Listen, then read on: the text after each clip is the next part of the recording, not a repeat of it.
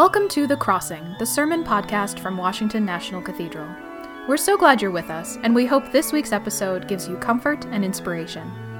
Be sure to check out our other Crossing podcast, Tower Talks, where you can find untold stories from cathedral docents, volunteers, staff, and artists who have each helped make the cathedral into the national treasure we all love. And now, enjoy this week's sermon. Take my lips, O Lord, and speak through them. Take our minds and think with them. Take our hearts and set them on fire. Amen. Please be seated. It has been said fear is such a powerful emotion for humans that when we allow it to take over within us, it drives compassion right out of our hearts. For an extended season of our shared human experience, we have faced many challenges of suffering, transition, uncertainty, and vulnerability that have often led to a sense of fear within us. It is with this understanding that we bring ourselves to the gospel reading today to explore this most human emotion that frames so much of our common life as a society. Fear in Mark's gospel is the paired opposite of faith. For example, earlier in Mark 4, during the calming of the storm, Jesus asks the disciples, Why are you afraid? Have you still no faith? And Jesus' statement in Mark 5 to Jairus about his daughter is similar. Do not fear, just have faith. Faith in Mark is not intellectual assent to a series of ideas or articles to be believed. No, faith is more about what is in the heart. Today, we find that Jesus is once again trying to explain to his disciples the true meaning of God's kingdom.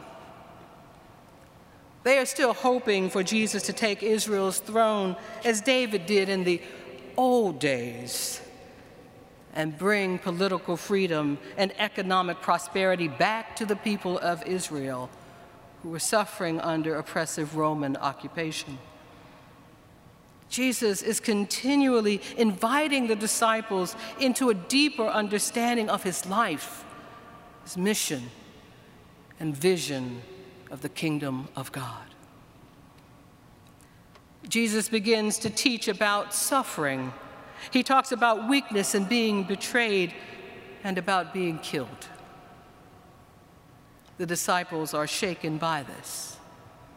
They had watched Jesus feed multitudes of people. They had seen healings, learned unexpected lessons in unexpected ways. But this message, they would rather not hear again. What strikes me about our gospel is that Jesus and the disciples are on a journey. They are literally moving through Galilee to Capernaum, but more importantly, they are on a faith journey. And such journeys are never simple, linear paths. They require struggle and wrestling, all complicated by our own messy truths, our desires, ambitions, doubts, and fears. What we know is that every journey involves stages. It's a process. And as Jesus moves toward the cross, the disciples must work through their own worries and fears.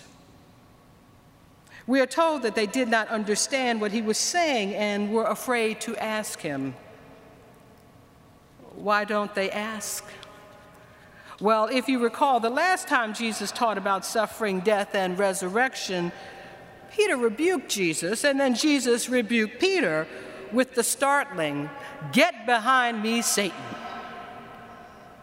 And so, when Jesus teaches again about his forthcoming suffering and death, the disciples are afraid. They don't understand why Jesus would need to suffer, but they're afraid to ask him. And again, based on past behavior, I'd say they'd have reason to be just a little afraid or hesitant and tentative. They remember what happened last time. But is there more? When I channel my seventh grade self, I also wonder did they fear they might appear to be confused before their teacher? Did they fear that they might not appear informed, that they may seem clueless or dense yet again? Did they fear that they might appear even unfaithful? Or did they fear that they may get answers to what they did not want to hear or not ready to hear? It must have occurred to them, even for a fleeting moment, that the fate of the leader often falls to the followers. I believe that most of us have to admit to being like the disciples whom Jesus was trying to bring from blindness and ignorance to insight and understanding.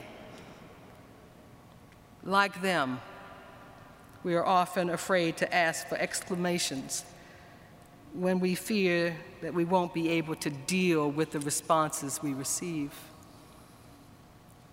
We so often choose to live in a state of denial. If you don't really want to deal with reality, you find another way to cope, which leads us directly into discussion that follows by the disciples. Rather than asking questions and facing their fears, they begin to argue. Even with all they have experienced with Jesus, what Jesus is saying does not fit with their expectations of the Messiah. So they engage in an alternative narrative for Jesus' mission. And they imagine that they would be right there with him, his closest companions and most trusted advisors, likely arguing about which of them would be chief of staff or press secretary or secretary of state or secretary of defense. You get the idea. It is no surprise that they are silent when Jesus asks about this conversation. They may be silent, but Jesus knows. And using this teachable moment instructs them. Whoever wants to be first must be last of all and servant of all. The disciples are being challenged to move from self absorption to self awareness, to wholeness, and perhaps eventually taking on the far more difficult commitment of truly being a follower of Jesus.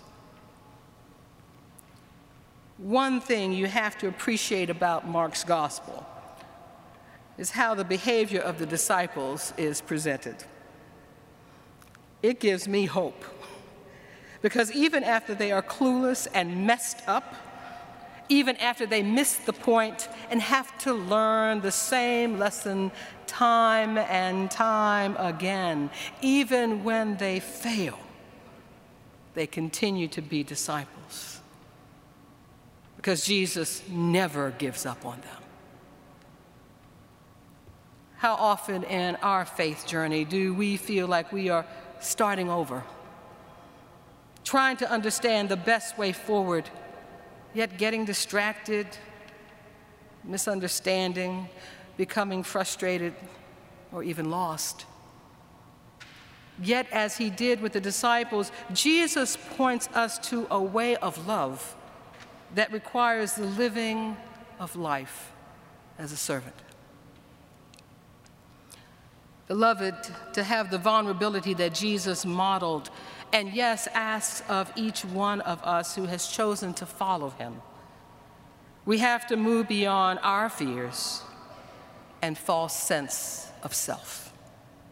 You see, fear can consume the heart and strip away love. It narrows options and constricts our vision of the future.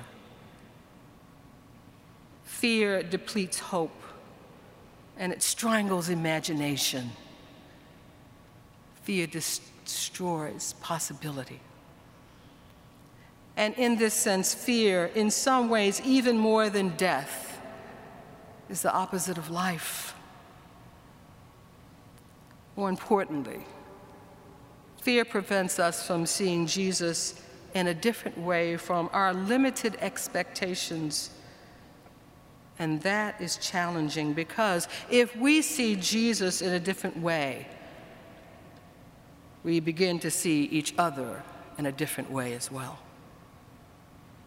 The truth is that when Jesus breaks into our lives, he's always going to challenge us challenge our assumptions, change our world, and change us as we are called to journey more deeply in faith and into the life of discipleship. Sometimes that means asking the hard questions.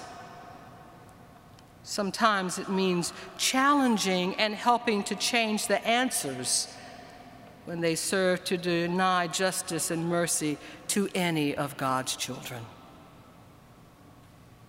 Jesus changes our whole way of thinking and of being. He helps us to see things as God sees things.